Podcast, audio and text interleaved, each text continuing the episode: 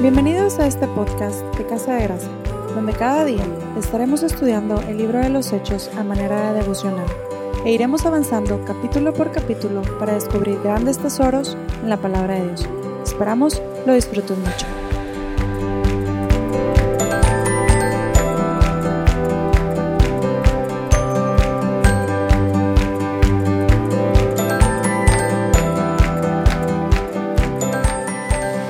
Hola familia, ¿cómo están? Bienvenidos a nuestro episodio número 14 de este podcast devocional del libro de Hechos.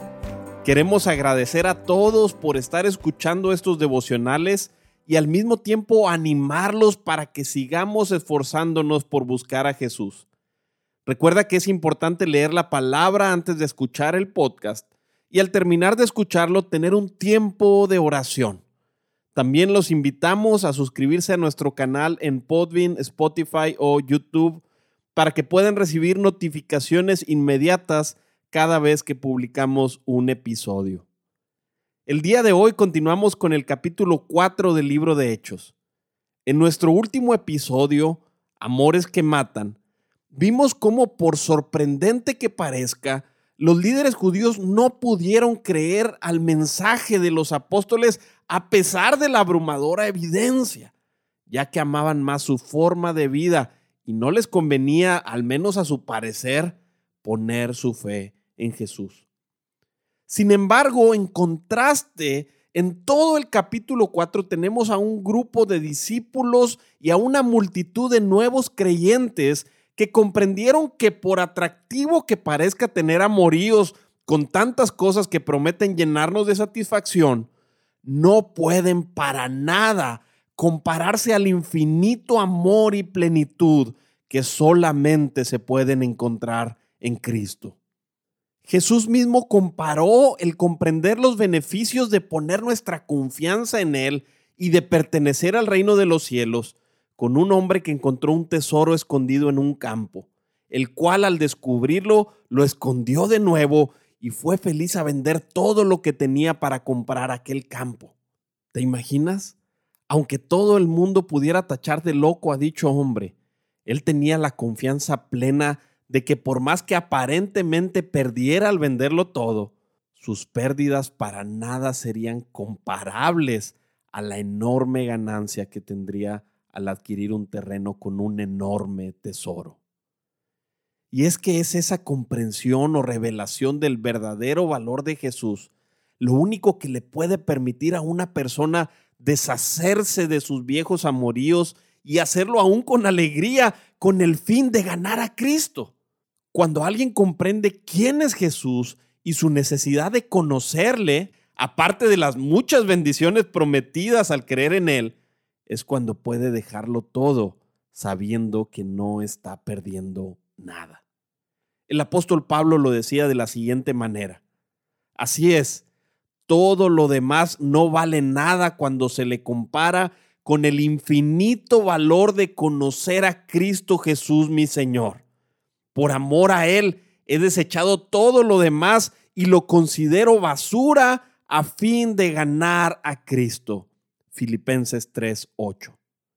Esta revelación no es solo una comprensión intelectual, sino que se ve demostrado en todo lo que hablamos y en todo lo que hacemos. El amor se demuestra y quien está enamorado lo refleja todo el tiempo.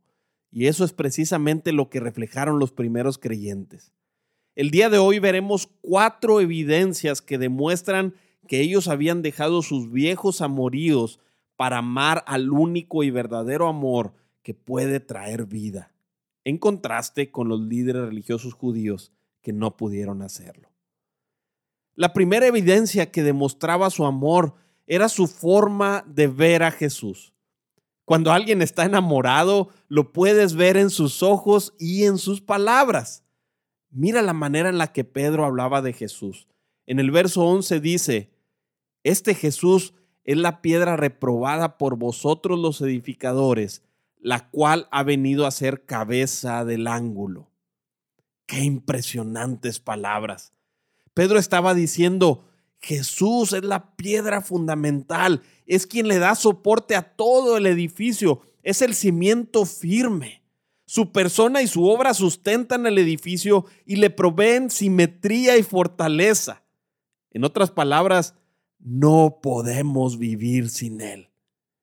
El plan eterno de Dios, la iglesia, nuestras vidas como creyentes y nuestra salvación están fundamentadas en Jesús. Sin Él no somos nada. Y por si esto fuera poco, en el verso 12 afirma uno de los pasajes más sonados y favoritos de muchos. Y en ningún otro hay salvación, porque no hay otro nombre bajo el cielo dado a los hombres en que podamos ser salvos. Solo Jesús, solo Cristo. Ninguna religión, ningún método o disciplina, ningún ritual religioso, ningún intento de alcanzar justicia propia ningún nombre de cualquier otro Dios, ningún santo, ningún profeta, ningún líder religioso, ninguna ideología o filosofía, ninguna fuerza, ningún poder adquisitivo, ningún otro ser pueden traer salvación a nuestra vida. Solo Cristo, solo Jesucristo. En una sociedad pluralista, estas palabras pueden irritar a muchos. La aparente exclusividad en este texto ha llevado a muchos en esta generación a considerar al creyente en Jesús como alguien con una mente estrecha y quizá hasta intolerante. Sin embargo, las palabras no son mías y aunque Pedro las proclamó, él mismo las había escuchado de Jesús cuando dijo, yo soy el camino y la verdad y la vida y nadie viene al Padre sino por mí. Si alguien quiere venir y amar a Jesús, tiene que saber que solo Jesús salva y sustenta nuestra vida. Si alguien quiere venir al Padre, tiene que saber que solo Jesús es el camino.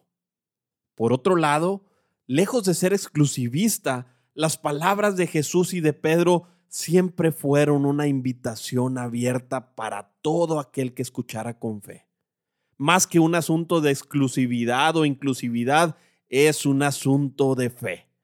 Aquel grupo de judíos, en contraste con los discípulos, no pudieron ver en Jesús al Salvador de su vida, por eso lo rechazaron.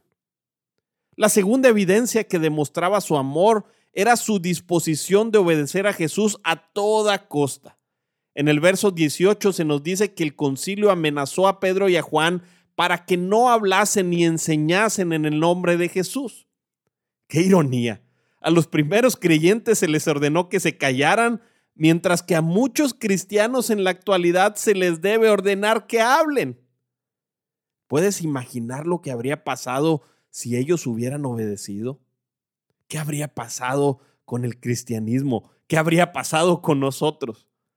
Sin embargo, ellos estaban dispuestos a obedecer a Jesús sin importar las amenazas.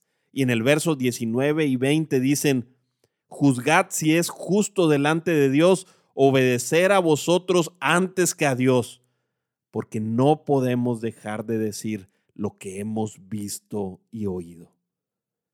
La obediencia que Dios busca es la que parte del amor y de la fe.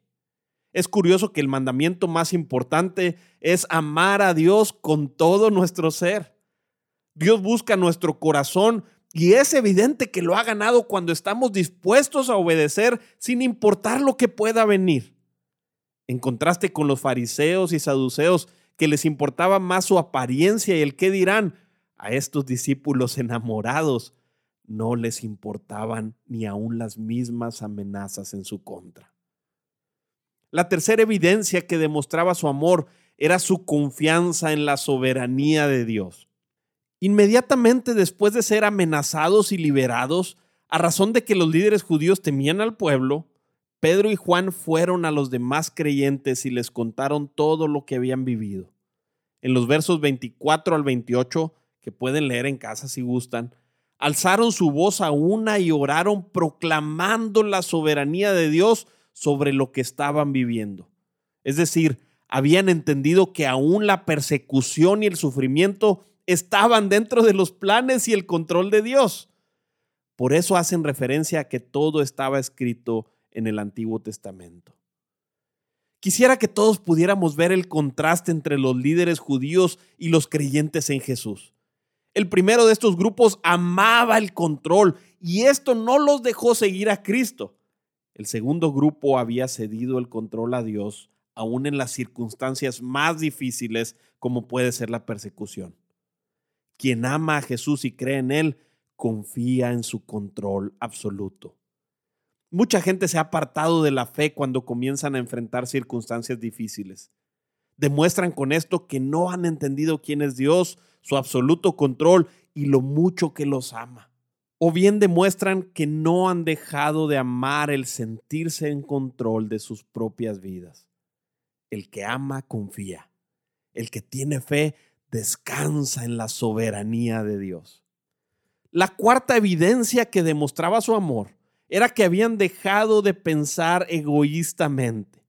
En los versos 29 y 30 se nos expresa la segunda parte de lo que esta comunidad de creyentes oraba después de haber sido amenazados.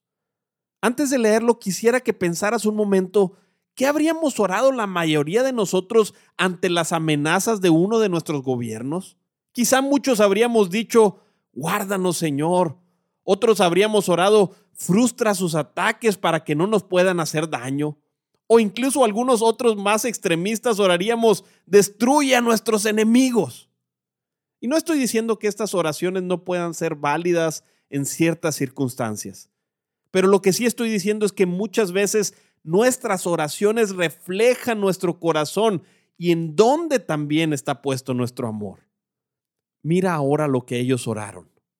Y ahora, Señor, mira sus amenazas y concede a tus siervos que con todo denuedo hablen tu palabra, mientras extiendes tu mano para que se hagan sanidades y señales y prodigios mediante el nombre de tu santo Hijo Jesús.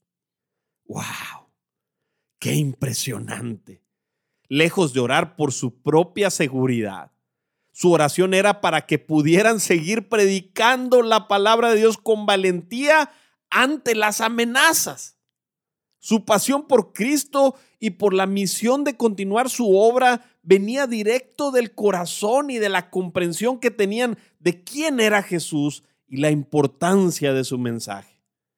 En contraste con los fariseos y saduceos que solo se preocupaban por sí mismos y para nada les importaba la gente, como lo demostraron en este mismo capítulo, a esta comunidad de creyentes verdaderamente les importaban los demás. Por eso su urgencia de proclamar a Jesús.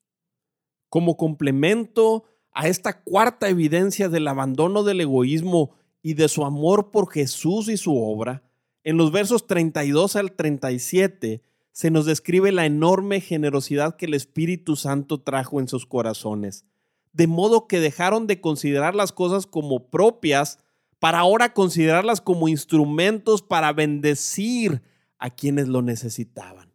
Tal fue el caso de Bernabé, quien vendió una heredad y llevó el dinero a los apóstoles. Como puedes darte cuenta, seguir a Jesús es un asunto de fe. Se necesita creer a lo que la palabra de Dios dice acerca de Jesús, de quién es Él y de todo lo que Él puede ser para tu vida pero también es un asunto de amor. Es necesario abandonar aquellos amores que te apartan de Jesús para que puedas amar al único que verdaderamente lo vale, y este es Jesucristo.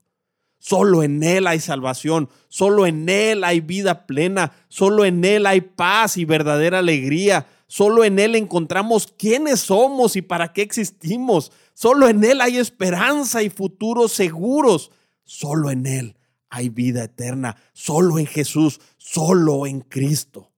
Amarle no es un asunto difícil. Solo necesitas voltear tu mirada a quién es Él y dejarte deslumbrar por su grandeza. No permitas que viejos amores que te están destruyendo te roben la mirada. Ven y mira a Cristo, solo a Cristo, siempre a Cristo. El contraste fue muy marcado en la historia. Por un lado, los discípulos pudieron ver a Jesús y amarle, y por el otro tenemos a los líderes religiosos que no pudieron hacerlo. Pero hoy como ayer la pregunta sigue siendo igual de importante. ¿Dejarás tus viejos amores para seguir a Jesús y amarle a Él? Es mi oración que sí. Continuamos con el favor de Dios en nuestro próximo episodio. Dios los bendiga. Nuestro motivo de oración el día de hoy es, ora a Jesús para que te permita ser deslumbrado por quién es Él, para que así como los discípulos tú puedas amarle y creer con toda tu mente y con todo tu corazón en Él. Pídele al Espíritu Santo que te revele a Cristo. Recuerda que el Señor te escucha, así que ora con fe, porque Dios siempre responde. Gracias por escucharnos.